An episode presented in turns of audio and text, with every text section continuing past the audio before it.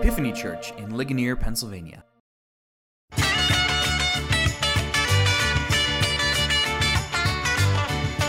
Welcome to Epiphany's podcast, a ministry of Epiphany Anglican Fellowship in Ligonier, Pennsylvania. Our church exists to help people discover and rediscover the love of God in the Christian gospel. For more information about our church, you can visit epiphanyligonier.org.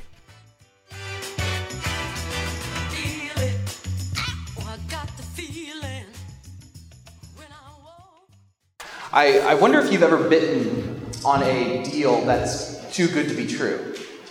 You ever been offered something and you said to yourself, wait a second, this is a little too good to be true here. This deal that's being offered.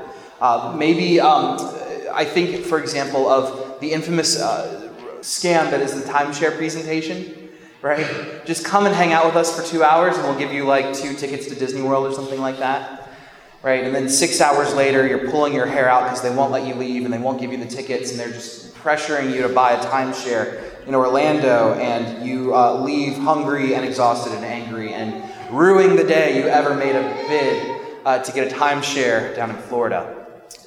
It's too good to be true, right? It's too good to be true.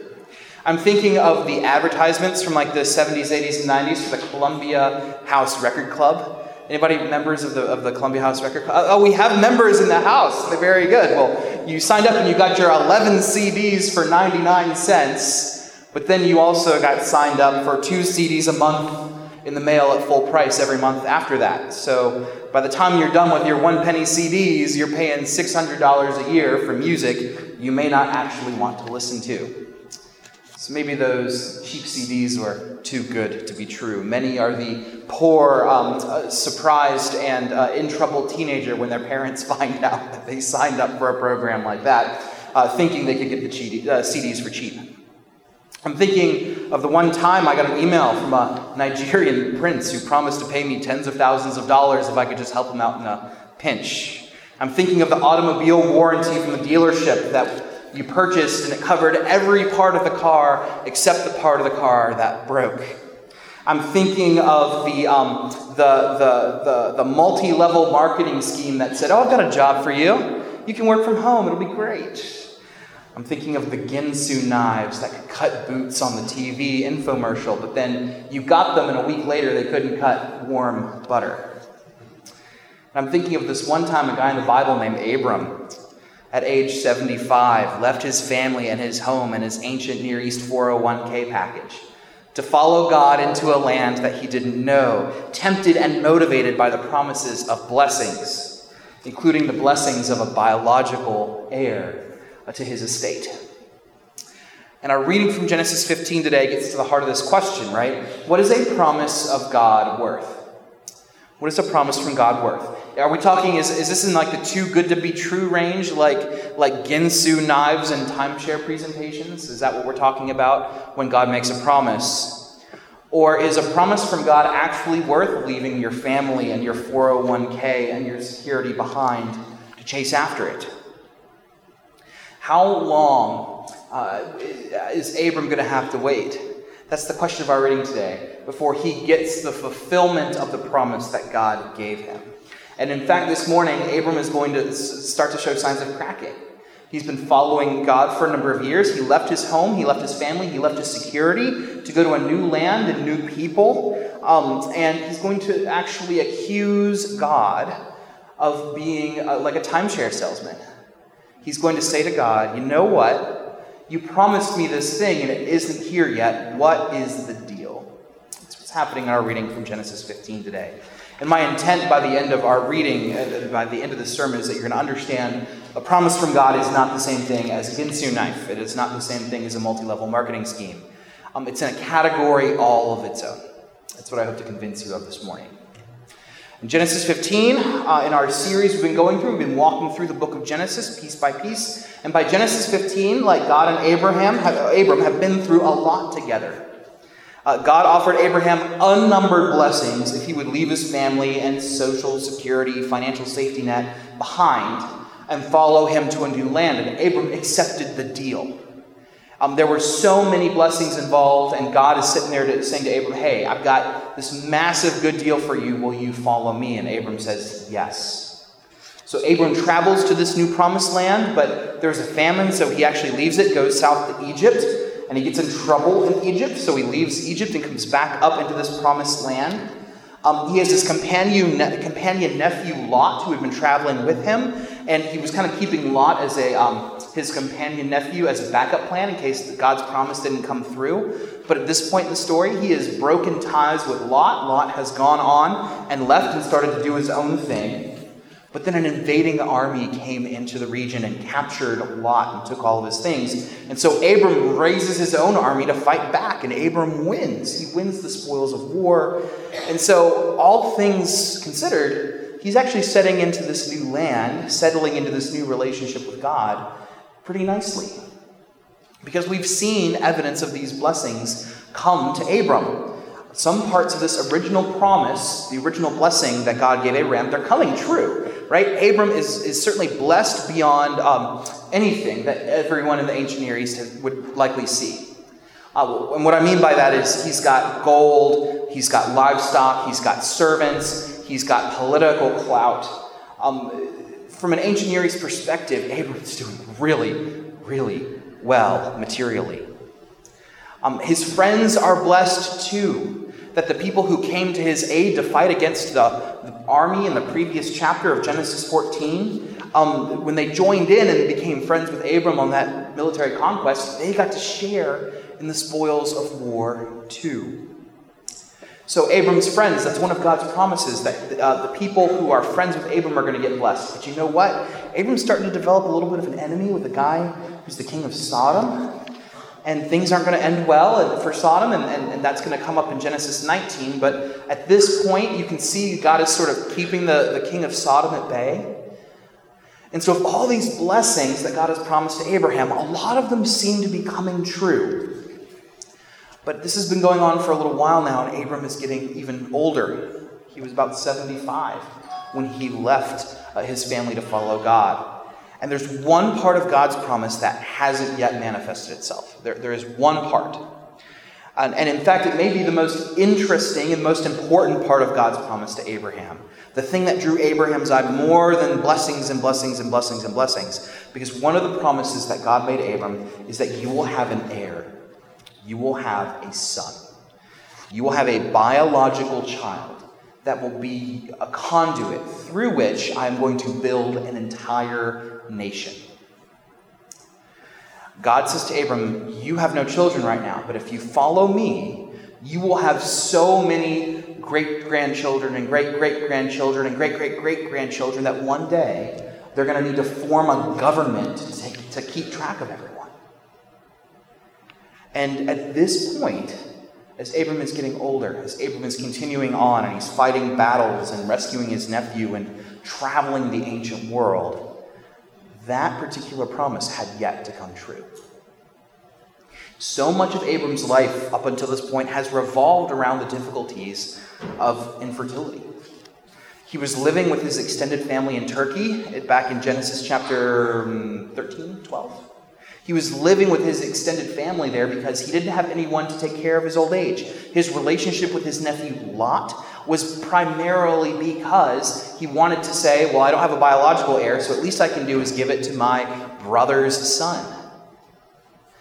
Um, but at this point, um, he's cut ties with Lot, he's cut ties with family. And so, so at this point, Abram is walking this tightrope about trusting God's promises and the safety net has been removed underneath. And so, after this war of the nine kings that we talked about last week, God comes to check in on Abraham in our reading today, and he says to him, Fear not, Abram, I'm your shield. You'll have a massive reward in store if you trust me. And Abraham's, response is very bold um, because he raises a finger to God and he, and he tells God off. He says, O Lord God, what will you give me?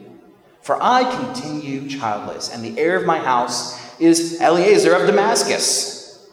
Behold, you have given me no offspring, and a member of my household will be my heir.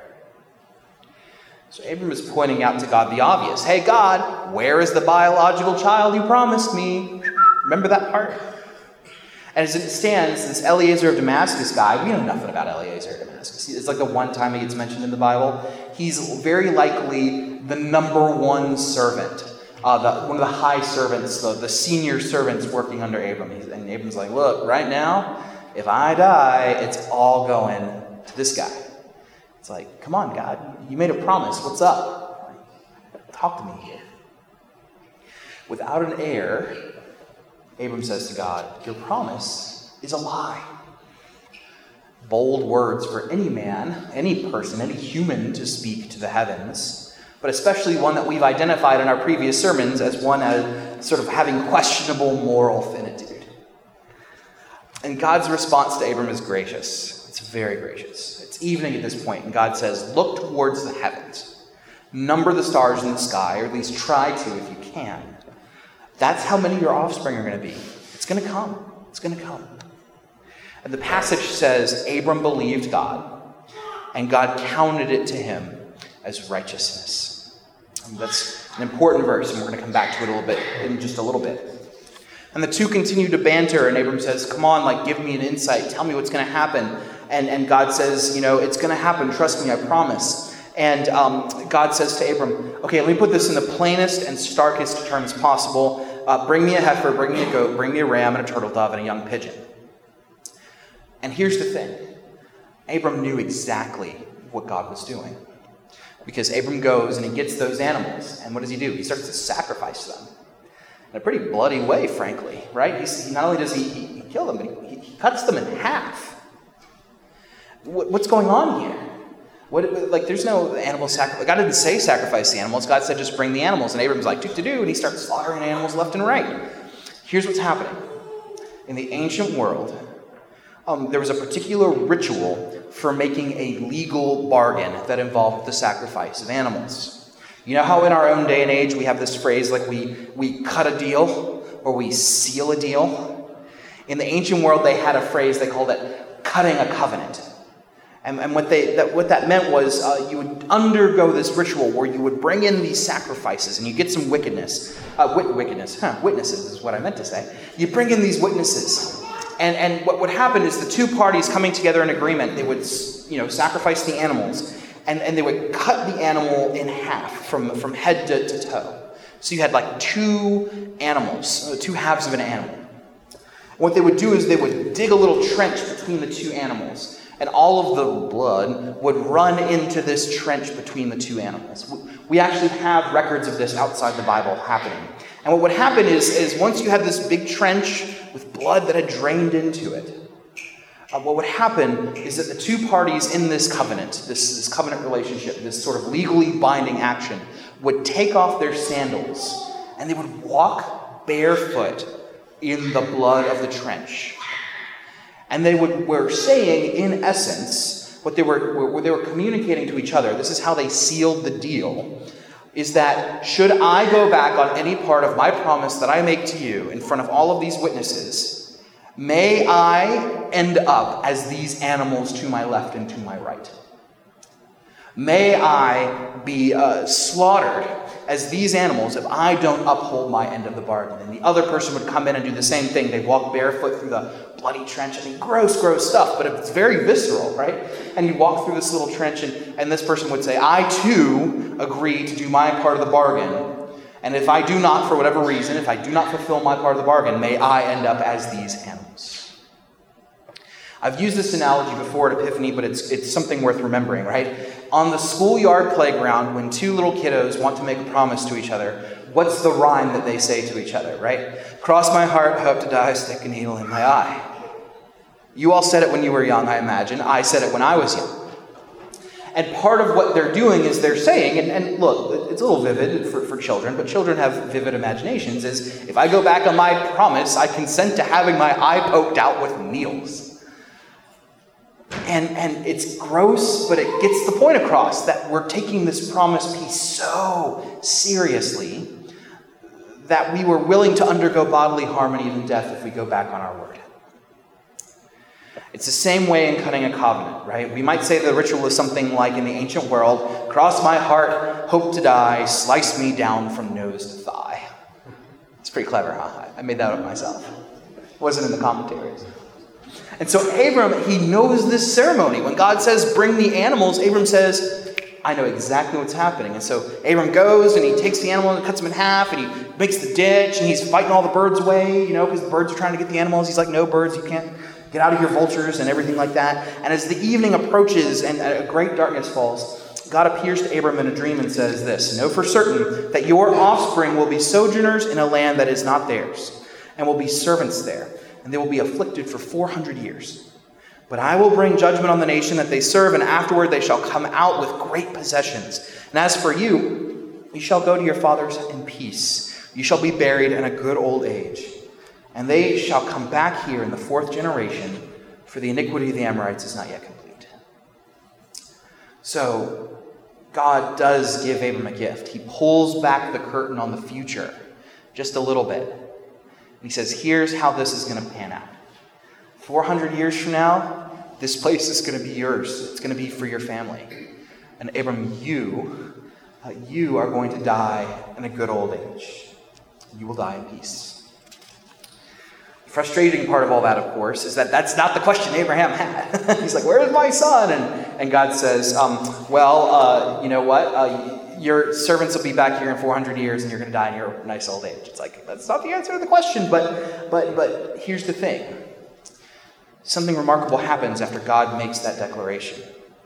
After Abram, telling Abram about the future, uh, Abram has what, what the, the fancy theologian types call this a theophany, a, an actual vision of the divine. And God shows up in a smoking pot and fire. And you'll remember that in the book of Exodus, right, when, when the Israelites are leaving Egypt, how does God show up? In a fire and smoke. God shows up as smoke and fire. What does God do? He passes through the animals, He walks in between the animals. It's remarkable because what God has said to this man, what the heavens have said, what the creator of the universe back in Genesis chapter 1, the God who created heaven and earth, what he has done to Abram is to say this Abram, you're going to get a child. You will have a biological heir. Cross my heart, hope to die. Cut me down from nose to thigh. It's remarkable. It's absolutely remarkable that the holy God, the creator of the universe, the power that is by which no greater power can be conceived, that God would use such this brutal, earthy, literal ceremony to communicate his intention with Abram. It's striking.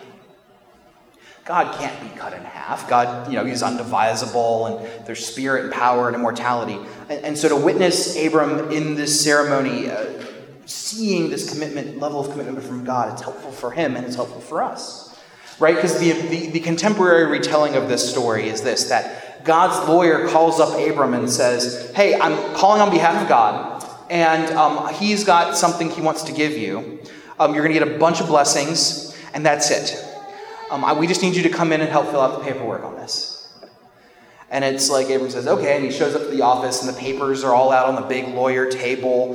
And there's a notary public there to make sure that everything is on the up and up, and the lawyer's there, there's pens. And, and in that story, God walks into the room and he smiles at Abram.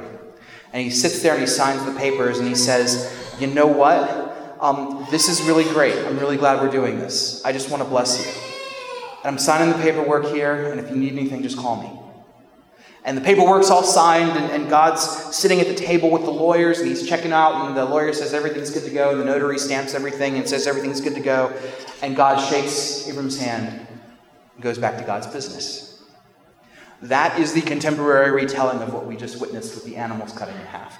God is now, um, you know, we would say now it's an ink and pen that God is going to provide Abram with an heir. Although back then they would say God has provided his promise in blood. Too good to be true, right? The God of the universe signing on the dotted line, because that's exactly what happens in our reading today. God is now on the hook for an heir, a land, and a nation.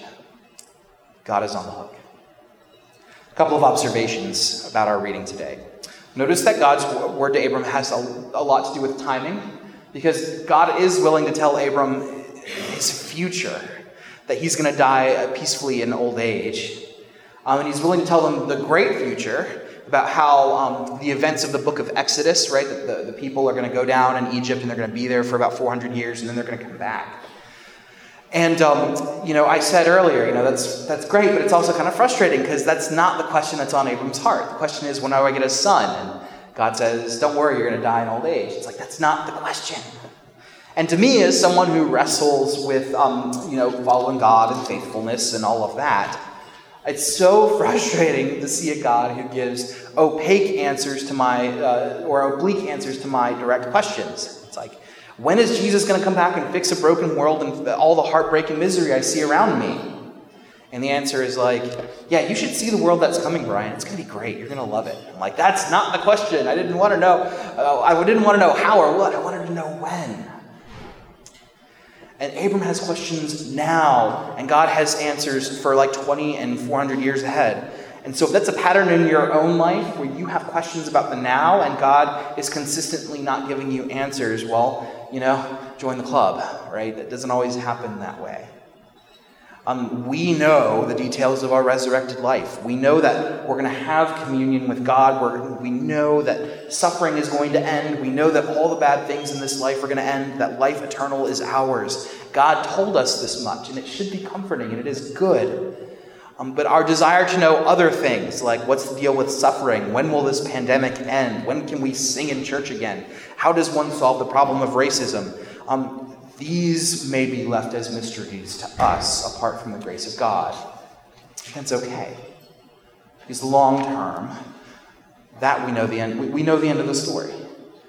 And our job is to sort of um, figure out what happens to get there. It's first observation. Second observation. Notice how Abram doesn't walk through the trench. Right? Notice that Abram doesn't walk through the trench. In the story, right, like in the original ancient world, you had two people come together and there was the trench and it's filled with blood, and um, you'd have both parties walk back and forth through the, through the trench. Because one person says, Hey, I'm going to make a promise, and here's my side of the bargain, I promise to keep it. And the other person says, Yeah, me too, I've got my side and I'm going to keep it. But in this version of that ancient lawyer room ceremony, um, Abram doesn't do anything. He- He's a bystander at best, he's a witness. And the significance of Abram's sort of non involvement in this walking through the animals is huge because what it means is the blessings aren't dependent on Abram's participation. And I've used this analogy, and it's worth repeating too, that um, we all have covenants in our lives like this, right? If you have a car payment, what's the covenant? The dealership says, I'll give you a car, and we say, I will pay you for the car in monthly installments. And um, that is a two way street. And if they take the car away, then we get our money back, and if we don't pay the money, they take the car back. Same thing with a home loan, right? You know, we work with the bank and it's like, okay, you give me the home and I'll give you money for uh, 30 years at fixed rate or whatever. And like those are two person deals, but there is a whole class of legal um, documentation where it's just one person. It's just one person who does the legal deal. And the, the, the, the most easily understandable and accessible one of these is the idea of a will that when I um, put together a will, it doesn't matter um, who else is involved because it's just me. I sign on the dotted line, it's all my action, and anybody else involved, they're not participants, they're just beneficiaries, right? They get the benefits of my decision, but they don't have to do anything. And so, if on the way home from church today, should Beth and I, Lord forbid, uh, die in a fiery car crash, my seven month old Tom is going to get everything, right? There may be some restrictions on what that looks like because, you know, he's seven and a half months old, uh, but he, he, will, he will get it all. He doesn't have to do anything. He is the beneficiary of my good gift simply because I love him and um, that's what I want to have happen. And that's part of what we read today in our uh, understanding of Abram, is that Abram is not a participant. He is a beneficiary. Um, everything that goes on in this legal transaction is one way from the heavens to the earth, from God to Abram. That's all it is. So his job is simply to sit back, to trust, and to receive. That's all he does. Third observation. I'm going to come back to this verse, that Abram believed God and he counted it to him as righteousness. And then we'll close. I said earlier um, that this is an important verse. I, un- I undersold that. Um, if you asked me for my personal opinion, this is undoubtedly the most important verse in the entirety of the book of Genesis. It is, in my opinion, the most important verse in the entirety of the entire Old Testament. And it's like a top 10 for most important verses in the Bible. This verse, that Abram believed God and God counted it to him as righteousness, is a foundational verse for everything that a Christian believes. Because St. Paul, when he goes uh, to write letters to the church in Rome, and he goes to write letters to the church in Galatia, these letters that are part of our New Testament, Paul, in both of these letters, looks back at this particular verse and says, Look, we thought to, to interact with God, it meant you had to be good. We thought it meant to interact with God, you had to be a moral, good, upstanding person. But it turns out that our relationship with God is not based on our morality or our ethics or our moral fortitude, because Abraham is none of those things. And yet he believed God and took God at his word. And God counted it to him as righteousness. That's it. Belief. Believing that God is a God who keeps his promises. That's the great epiphany that St. Paul has. He says, Look, our relationship with God is not about obeying the rules, it's not about being good. The question is, is that when God extends to you a promise, do you look at it and say, Yes? Or do you say, No, you know what? It's too good to be true. There's got to be a catch. No, thank you. That's our relationship with God as Christians. It's the same relationship of God that Abraham has, because God's going to make us promises. And um, when God makes us promises, our only question is whether or not we take God at His word and believe Him, or we say no thanks and move on.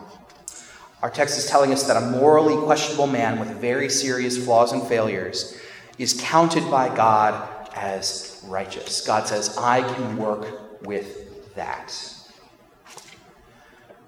this golden thread of our reading today is that a man of deeply questionable moral character challenges God on his promise. A man of deeply questionable moral character who pimped out his wife two chapters ago, who um, takes God at his word but also brings along his nephew as a backup plan. A guy who is not a paragon of virtue or godly living by any stretch. Comes to God and says, God, you made me a promise. What the heck? And after some hesitation and question, questioning and back and forth from God, the man believes God's promise again. And God looks at the man's belief and decides to treat him and welcome him as one without the deeply questionable moral character. Let me simplify that even more. A bad man believes God's promises. Because he believes God's promises, God treats him like a good man. That's what our reading tells us today. That a bad man believes God's promises, and so God treats him as a good man. I cannot emphasize the importance of that enough, because it is the foundation of how God saves people. God alone walks through the bloody trench of the death and resurrection of Jesus Christ. God alone makes promises to fickle, feckless, self absorbed heaven haters as if they were um, willing, and if they are willing to believe the promise, then God treats them as if they are holy and unspoiled members of his very own household. In Jesus Christ, my friends, we find that um, everything, everything that happens uh, in the relationship with Abraham and God is our story too. Everything that happened today in this reading about promises, everything that happened in today's reading about the assurance of heaven that everything's going to be okay, even the, um, the going so far as to put the promise under the promise of blood, under the security of blood. These are all the things that we have from God as well. And it's not just Abraham, right? For every living human that exists, God extends a promise forgiveness of sins, life eternal, companionship, guidance, a cosmic reset button on suffering and injustice. And this earthly slog will be um, followed by heavenly rest. It's all there in the promise extended to us. So, what is our role?